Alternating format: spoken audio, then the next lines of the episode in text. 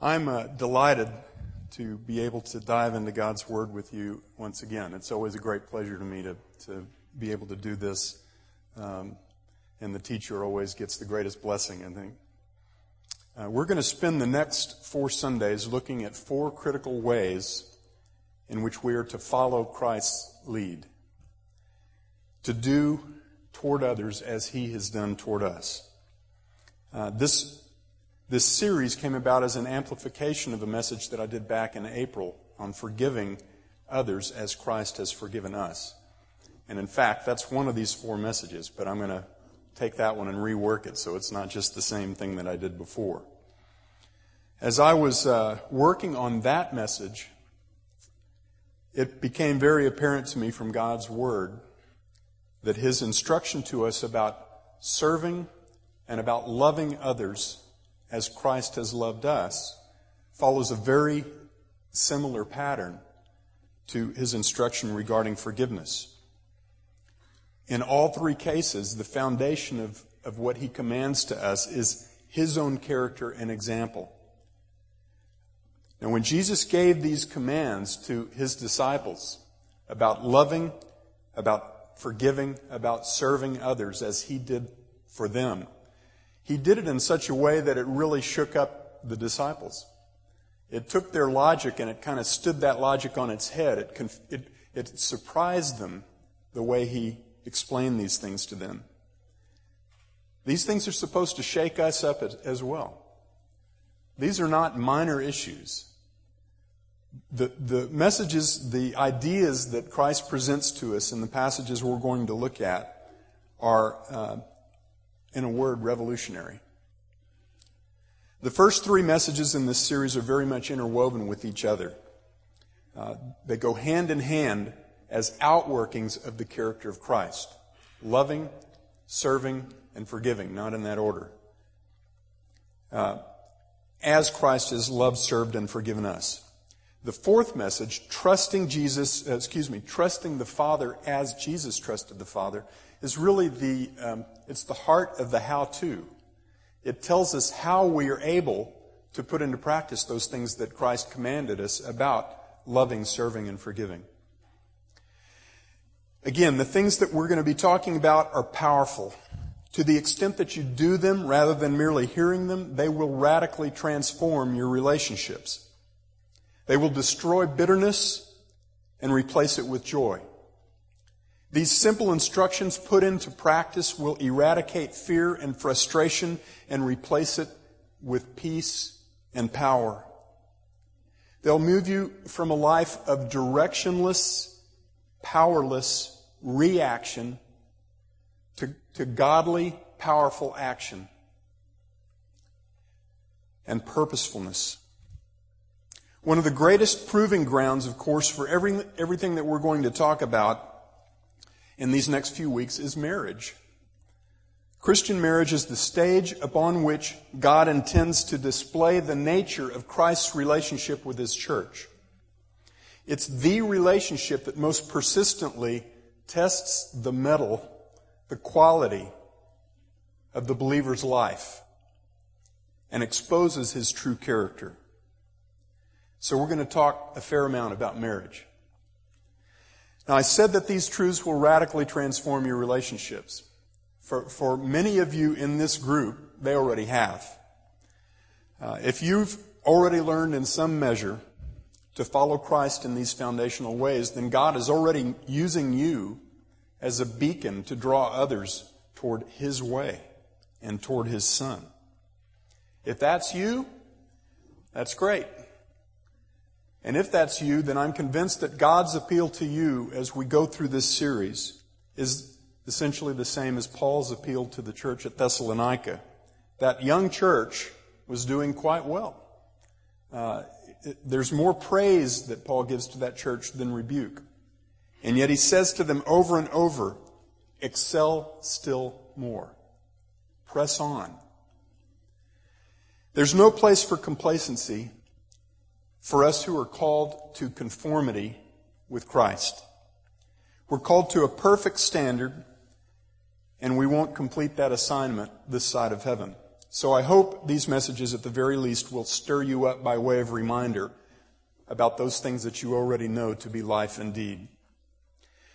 Now, John 13 lays out the events that occurred on the evening of the Passover meal celebration.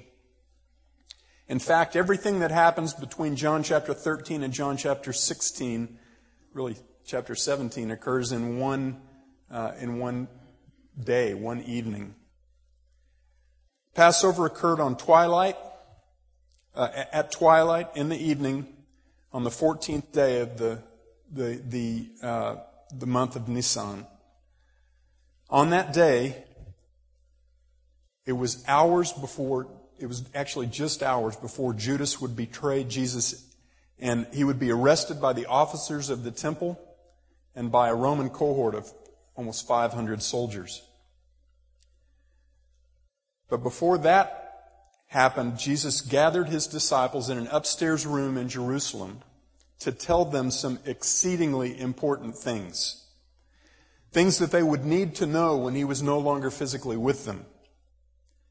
Verse 1 tells us that Jesus very clearly knew that his time had come, the time for which he came.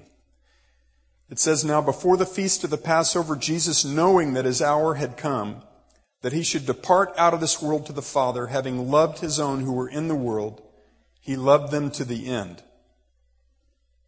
And actually, if you back up just a little bit to chapter 12 and verse 27 and 28, Jesus said, Now my soul has become troubled. And what shall I say? Father, save me from this hour? But for, for this purpose I came to this hour. Father, glorify thy name. There came therefore a voice out of heaven, I have both glorified it and will glorify it again. Jesus knew exactly what was about to happen, and he came in order for it to happen. On this Passover evening, Jesus rose from supper after eating the Passover meal with his disciples. He laid aside his outer garments, he wrapped himself up with a towel, and he began washing his disciples' feet. Now, this is what a dear friend that many of us know would call the upside down kingdom. Jesus completely turned the disciples' expectation on, on, its, on their head. You see, in the culture of that day, touching someone's feet was considered one of the most demeaning things that you could do. If you lived in this, in that day, uh, you wore sandals, not shoes and socks, not Nikes. And most of the streets and walkways were made of dirt. The same dirt over which horses and oxen traveled. So your feet stayed really dirty. In fact, sometimes your feet got downright crusty. And to touch or even look at the bottoms of a person's feet was considered demeaning. To expose your feet, the bottoms of your feet for someone else to look at was considered a, a grievous insult. And that's still true today in Middle Eastern cultures. Uh, people wear long robes, and they, when they sit, they, the robes cover their feet. If they sit on the floor, they point their feet inward so that no one can see the bottoms of their feet. The Bible records numerous instances in which the master of a household provides water for a visitor to use to wash his own feet. I've got a long list of them. I won't read them out to you, but there's several in Genesis and Judges. In households that had servants, the lowliest level of servants, typically maid servants, were given the task of washing the feet of their masters and of their master's guests. But apart from John 13, there is no instance in the Bible in which the master of a household or anyone in any position of authority or honor ever washed another person's feet. It simply was not done. Now, the, the dynamic of the disciples' interaction with Jesus is an amazing thing here. It seemed that any time any of them was even thinking about something that questioned Jesus' words or actions, while the thought was still forming in their mind, Peter was already saying it. And this was no exception. As Jesus prepares to wash the disciples' feet, Peter says to him, Lord, do you wash my feet? He's saying, Master, Teacher, Christ, how can you wash my feet? How can you demean yourself to do such a thing? Jesus' answer at first was pretty gentle. He said, What I do you do not realize now, but you will understand hereafter. Peter, not to be sidetracked by a little rebuke from God in the flesh, expressed himself more forcefully. He said, Never shall you wash my feet. At which point Jesus answered him with a simple declaration that cries out through the corridors of time to all men. If I do not wash you, you have no part with me.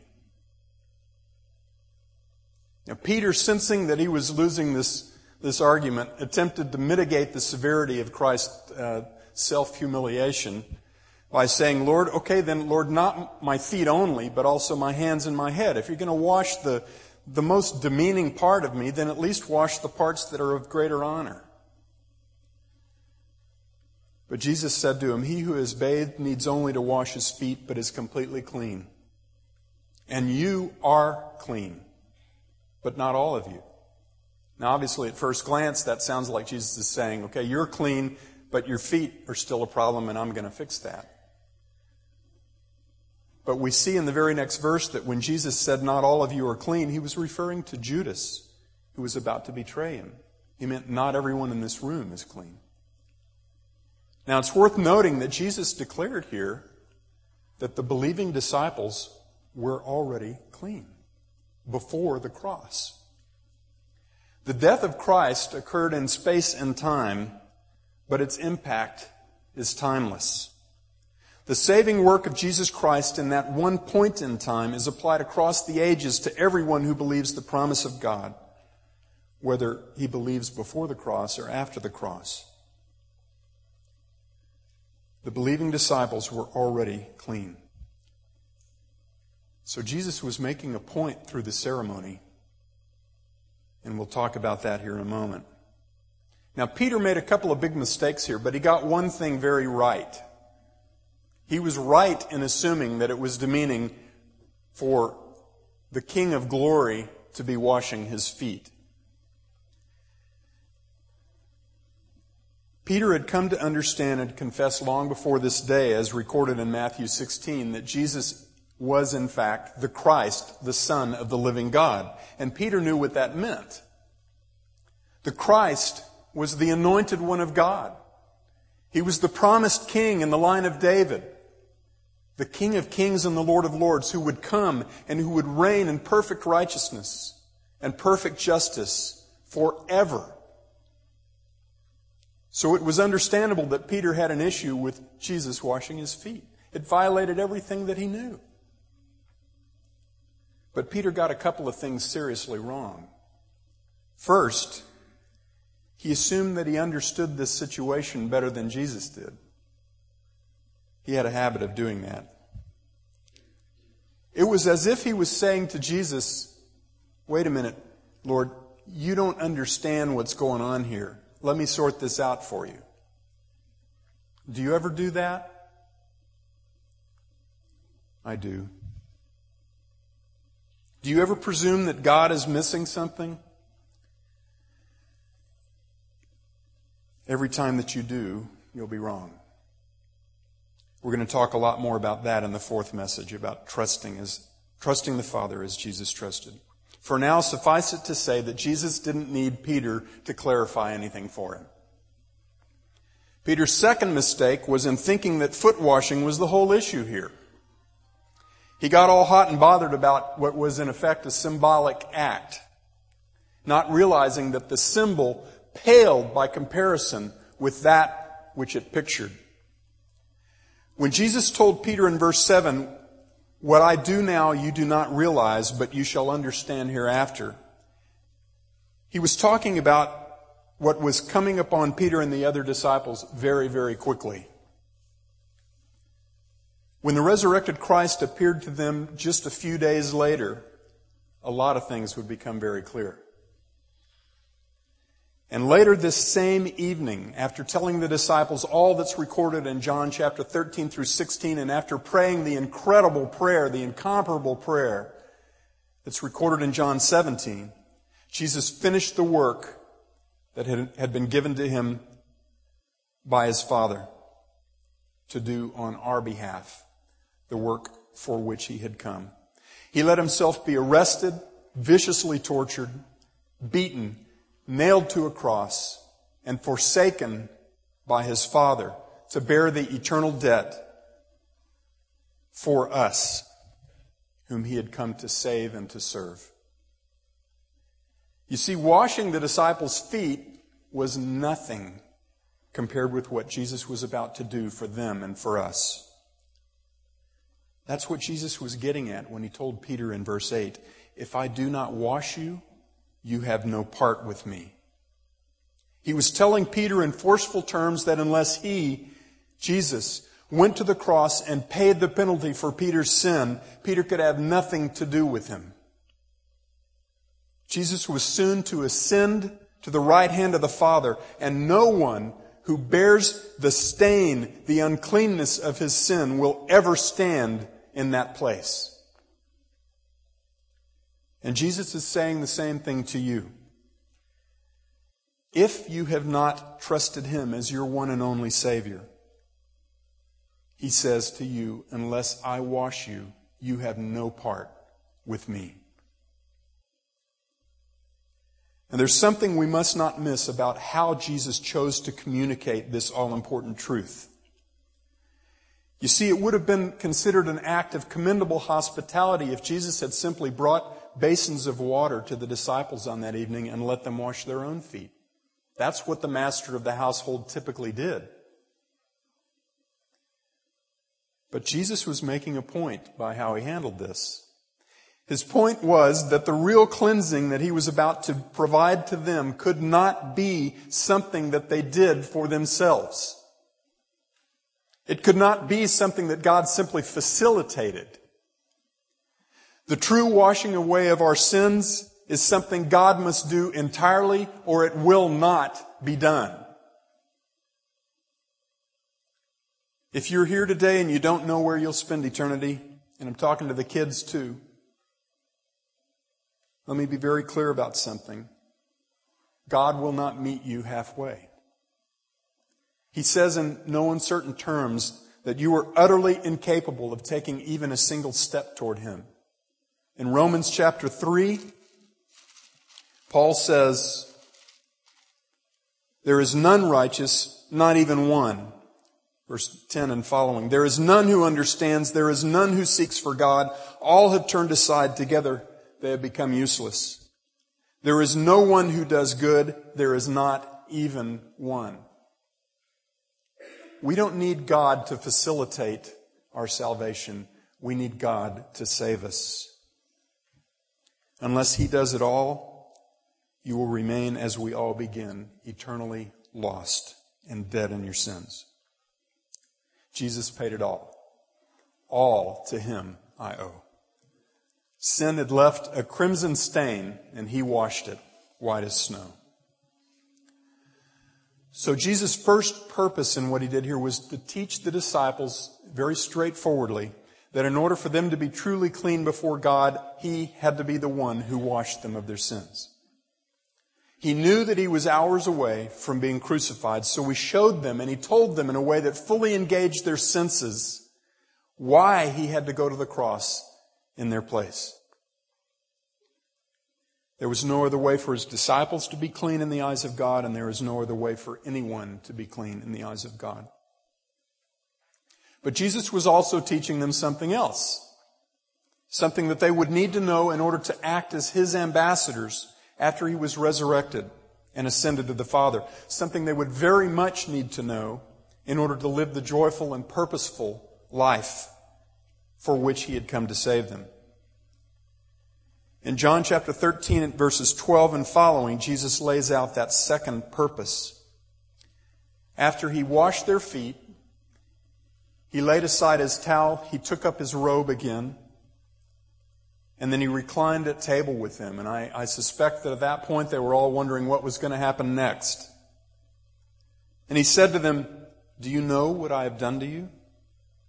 You call me teacher and Lord, and you are right, for so I am. If I then, the Lord and the teacher, washed your feet, you ought also to wash one another's feet. For I gave you an example that you also should do as I did to you. Truly, truly, I say to you, a slave is not greater than his master, neither is one who is sent greater than the one who sent him. If you know these things, you are blessed if you do them. A slave is not greater than his master. Our master and Savior, Jesus Christ, humbled himself. He demeaned himself to serve his disciples. And he intended for them and for us to serve others in the same way. That's why he said, I gave you an example that you should do as I did. Now, I feel compelled at this point to at least briefly address the question should foot washing be a ceremony that we practice as a ritual in the church? as part of our worship. Now, I don't want to distract from the point of this powerful passage to, to dive deeply into that question, but I will say I do not believe that Jesus was instituting an ongoing observance in the form of foot washing.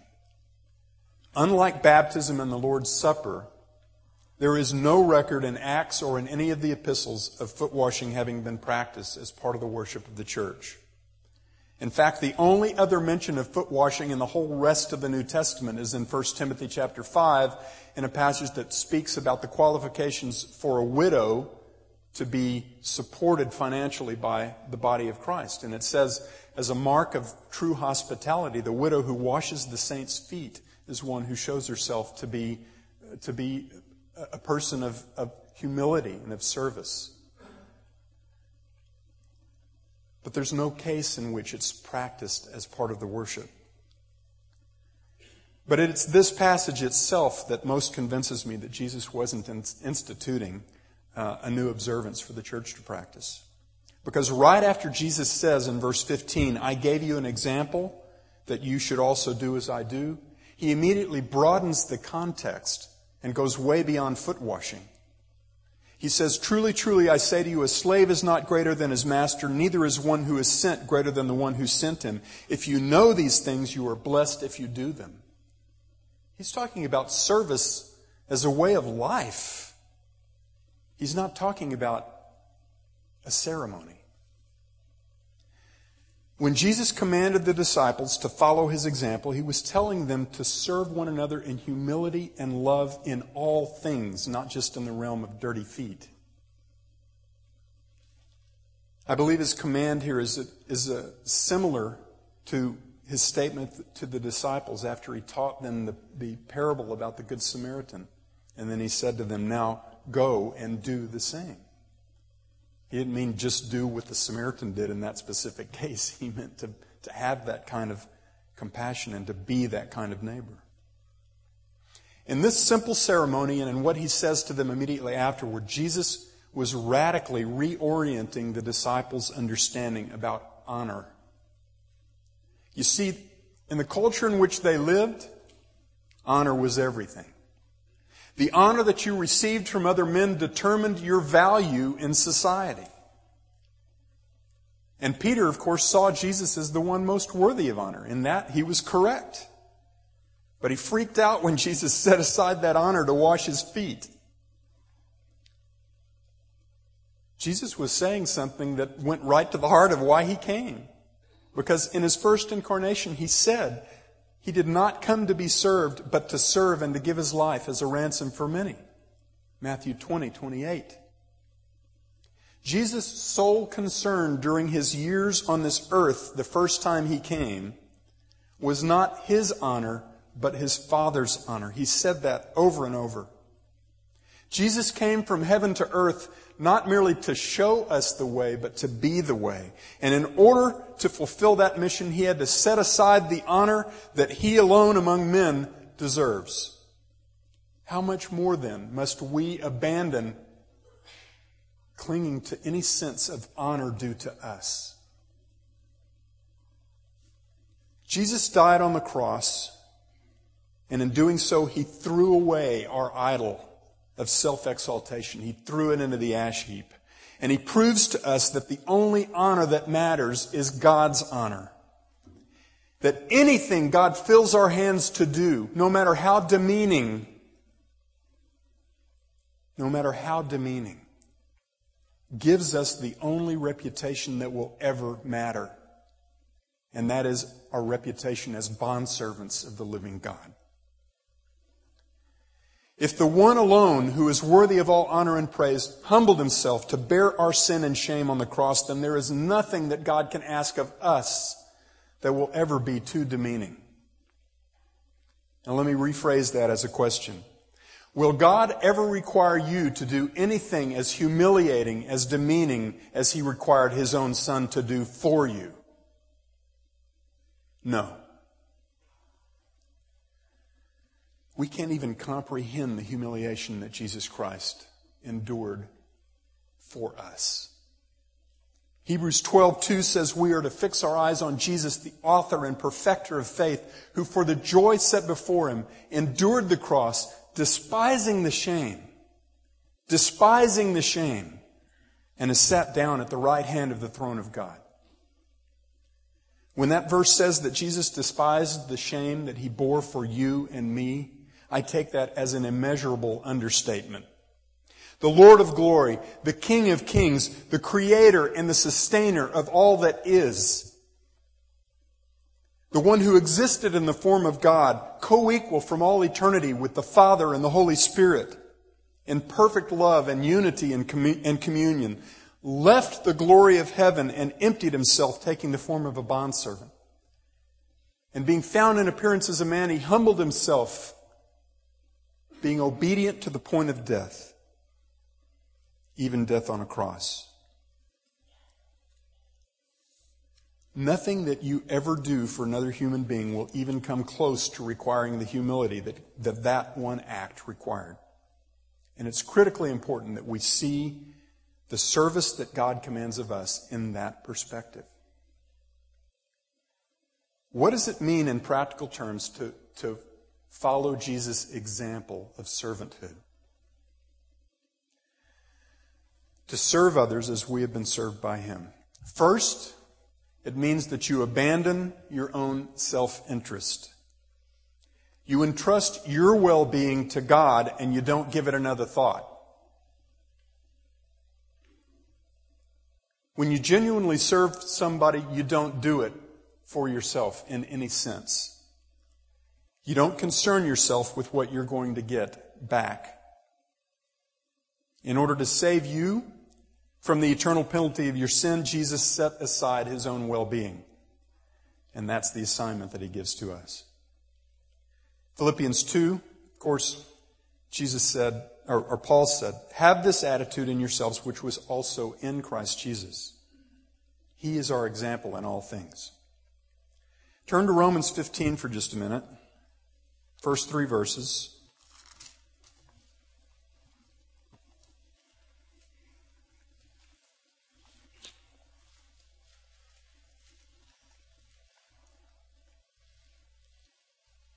Now we who are strong, Romans 15:1, we who are strong ought to bear the weaknesses of those without strength and not please ourselves. By the way, my translation has the word just in italics, not just please ourselves. That word is not there in the Greek. Literally, the verse says, We are strong, ought to bear the weaknesses of those without strength and not to please ourselves.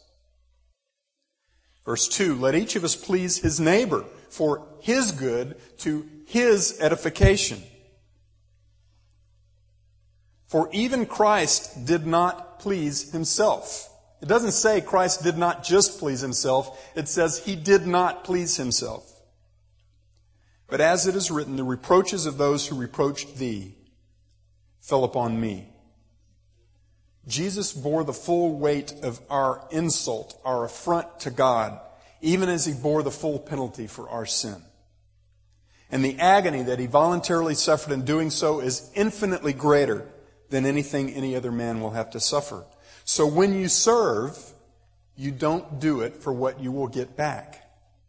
You do it for the benefit of the person you're serving and for the glory of God, period you don't enter into the equation. Husbands, does your wife owe it to you to respect you and to submit to your final decisions? Absolutely not. She owes it to God to respect you and to submit to your decisions. But she owes nothing to you. You're just another sinner saved by grace, just like she is. You both deserve nothing but eternal condemnation, just like I do. Your assignment before God is not to get your wife to treat you the way God says she's supposed to treat you, to respect you and submit to your leadership. Your assignment before God as a husband is to love your wife as Christ loved the church and gave himself up for her. You owe that to God, not to her. Your debt is to Him. Jesus didn't say, by the way, I washed your feet, so now you have to wash mine. He said, I washed your feet, now you go and wash one another's. You see, reciprocation is the world's line of logic, not God's. I scratch your back, you scratch mine. That's not God's way of thinking. That is not God's commission to you and me.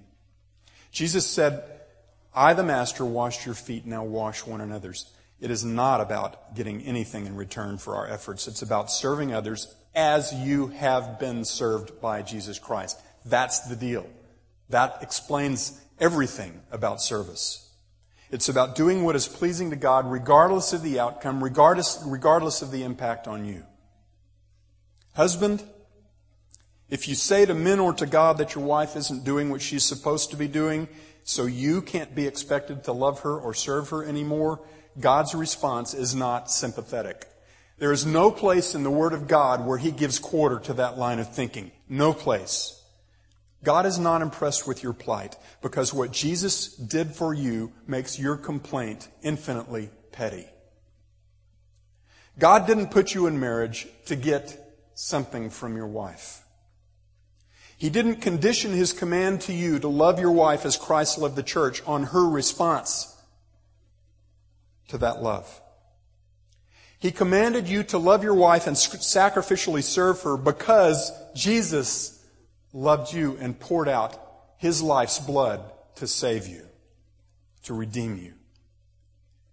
And Jesus certainly did not condition his sacrifice for you on the quality of your response. If he had, we would all be eternally dead. Wife, does your husband owe it to you to love you as Christ loved the church and gave himself up for her? Absolutely not. He owes those things to God, but never to you. Your assignment from God is not to get him to do his assignment from God. I pray that you hear this. Your assignment from God is not to get your spouse to do his or her assignment from God. If that's where your focus is, then you're sinning and you're doing damage to your most important human relationship. But above all, you're doing damage to your relationship with God. Wives, if you say to God or to men, I'm done serving and submitting to this guy, he doesn't deserve my respect, I will not let myself be a rug for him to walk on. I say to you, God is not impressed. Jesus was mocked by fools. He was spat upon. His brutal execution was a public spectacle, and he did that for you when you were his enemy. I'm not saying that there's never a time to get out of the house for a while if there's physical abuse or something like that going on. But before you say to God, God, you're asking too much of me to put up with this guy. You need to take a, a, very long, hard look at what He required of His one and only Son for your sake. And this goes to the issue of why people marry in the first place. You don't get married to meet your needs. You certainly don't have kids to meet your needs. If you do, you're in for a big disappointment. God is your one and only source of provision and security. Every good thing and every perfect gift is from above, coming down from the Father of lights, in whom there is no variation or shadow of turning.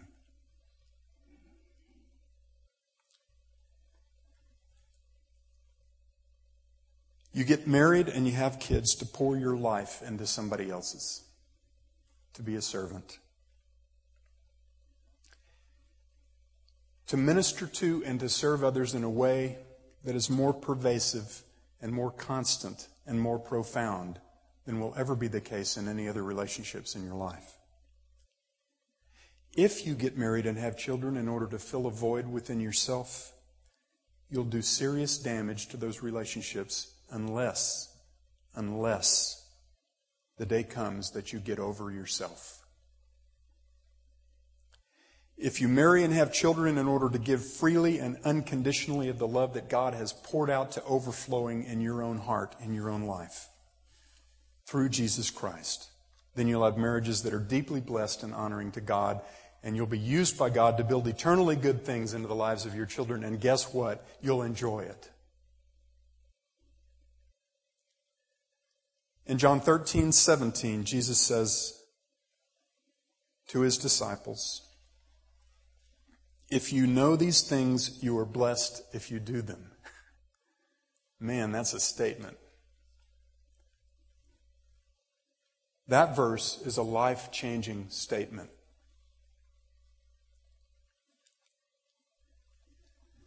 You want to know real blessing in your life? Then stop worrying about yourself and be a servant. Do what he's telling you to do in this passage. When you figure out that you deserve nothing and you set yourself to be about serving others as you have been served by Christ, then you discover the joy of the Lord and the blessedness that belongs to you as his child. If you spend your life trying to protect and provide for yourself, then you miss that blessing.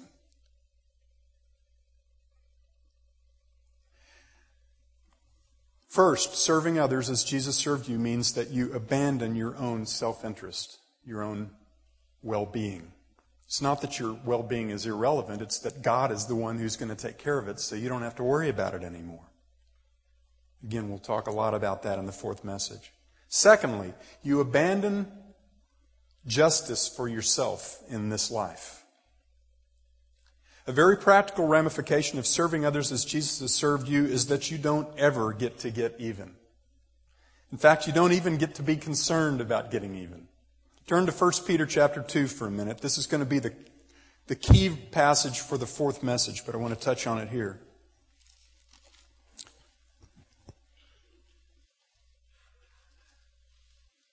The way I keep popping into this mic, I think maybe next time I'll let you duct tape that other one to my face. 1 Peter chapter 2, verses 21 to 23. This whole section of the, of the uh, first epistle of Peter is about submission, about willing submission. And the example, as in all things, is Jesus Christ. Verse 21, you've been called for this purpose since Christ also suffered for you, leaving you an example to follow in his steps who committed no deceit, nor was any, no sin, no, nor was any deceit found in his mouth. And while being reviled, he did not revile in return. While suffering, he uttered no threats, but kept entrusting himself to him who judges righteously. Kept entrusting himself to him who judges righteously. Jesus, he gave no concern to his own well being or, or to justice. He was insulted, he was reviled, and he absolutely did not revile in return. If you go a little further down in chapter 3, In verse 8, it says, To sum up, let all be harmonious, sympathetic, brotherly, kind hearted, and humble in spirit. I'm still in 1 Peter here, 3 8 and 9. Not returning evil for evil or insult for insult, but giving a blessing instead. For you were called for this very purpose that you might inherit a blessing. Your destiny is to spend the rest of eternity plumbing the depths of the surpassing riches of God's kindness to you in Jesus Christ. So you are free to serve other people. Your well-being is not at issue. And you don't have to worry about getting even with anybody.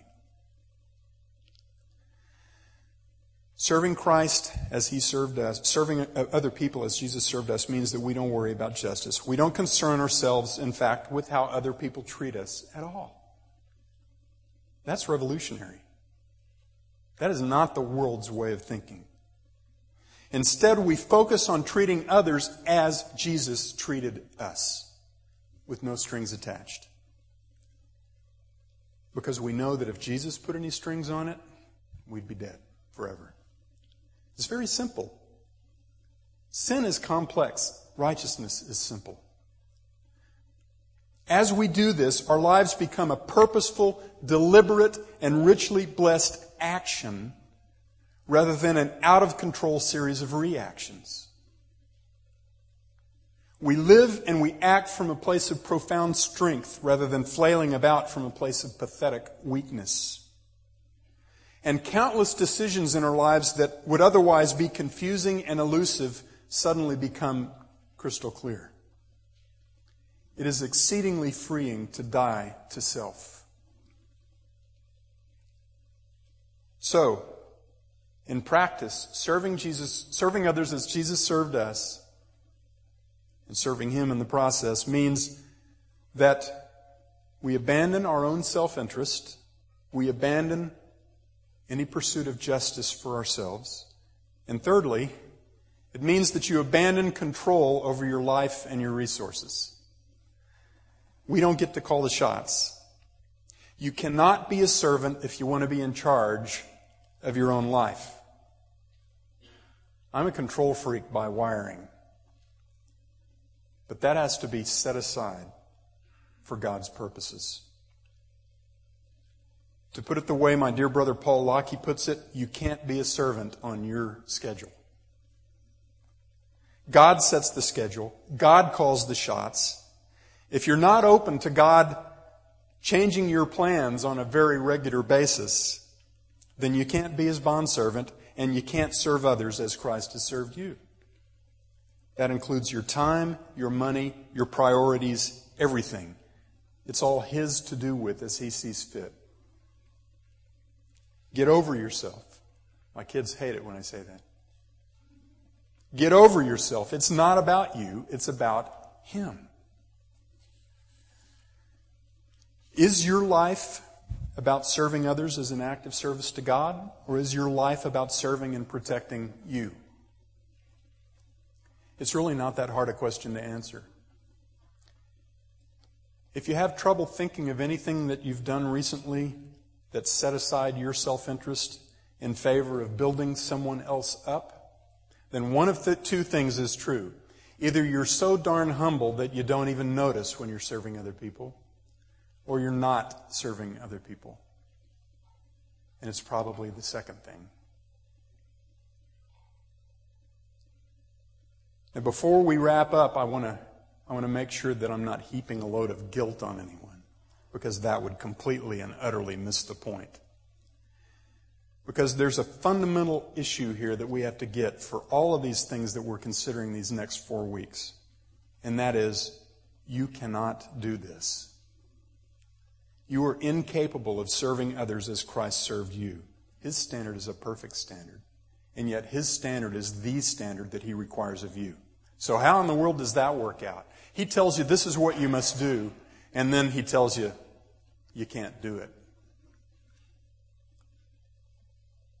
It works out very well because you're not supposed to. Galatians 2, verse 20, Paul said, I have been crucified with Christ, and it is no longer I who live, but Christ lives in me. And the life which I now live in the flesh, I live by faith in the Son of God who loved me and delivered himself up for me. So who is it that's doing the serving? It's Him. We just have to get out of the way. He is at work in us both to will and to work for His good pleasure. We just have to get out of the way and put both feet into, into His program and not ours. He's going to do His work. You don't even have to worry about your adequacy at all. 2 Corinthians 3, 5, and 6, one of the theme verses of my life. The only thing that makes me able to stand up here not that we are adequate in ourselves to consider anything as coming from ourselves, but our adequacy is from God, who made us adequate as servants of a new covenant. Not of the letter, but of the Spirit, for the letter kills, but the Spirit gives life. It's a very freeing thing when God is your only adequacy and you don't matter. The Christian life is not about debt or burden when you trusted Jesus as your Savior, as, He did not pat you on the back and say, okay, now do as I did and have fun with that. He said, I am with you always, even to the end of the age. He said, Come to me, all who are weary and heavy laden, and I will give you rest. Take my yoke upon you and learn from me, for I am gentle and humble in spirit. And you shall find rest for your souls, for my yoke is easy and my burden is light. Matthew 11, 28 to 30. You know why the burden that's handed to us by Jesus is easy and light? Because he is the one who bears it. Just as he bore the penalty for our sin. The Christian life isn't about debt or burden or duty. It's about grace and gratitude in response to that grace. Your whole life is a response to the grace that God has lavished upon you in Jesus Christ. He's the one who paid the debt, and He's the one who continually bears your burdens. Your role is simply to gratefully serve in His power. Now, how do you serve in His power instead of your own? People think that's a big mystery. I don't think it's a big mystery. I think you just trust Him more than you trust yourself and then you prayerly put both feet into doing what He has assigned. Now, by necessary implication, everything that, that we just said means that if you have not trusted Jesus Christ as your Savior, then it, it's of no purpose for you to try to serve others as Christ has served you. Because it's in His power that we serve. If you're here, no matter how, how old you are, if you're here and you do not know where you will spend eternity, then I pray that before you leave, you will take God at His word. You'll believe that you can't take any steps toward God that are meaningful. That you will trust Jesus Christ as the only one who has provided for you to stand righteous and clean in the eyes of God. Unless He washes you, you will have nothing to do with him now and in eternity. I pray that you'll take God at his word, trust Jesus Christ as your Savior, and be saved forever. Then, then, you get to be his instrument. And that's the most wonderful thing that you will ever do in this life, is to be the instrument of God. Loving Father, I thank you for this body. Thank you for the love and the bond that we have with one another in Jesus Christ. I thank you, Father, that you have commissioned us to serve one another as we have been served by you. That's, it's a wonderful assignment. And it's an assignment that you have empowered entirely. Everything, everything that you give to us and everything that you expect from us ultimately comes back to Jesus Christ. He is the, the one who does it. And we respond to you with thanksgiving, with gratitude, with great joy. We thank you, Father, for giving us a purpose for being. And we thank you that that purpose is your honor and your honor alone. We pray these things in Jesus' precious name. Amen.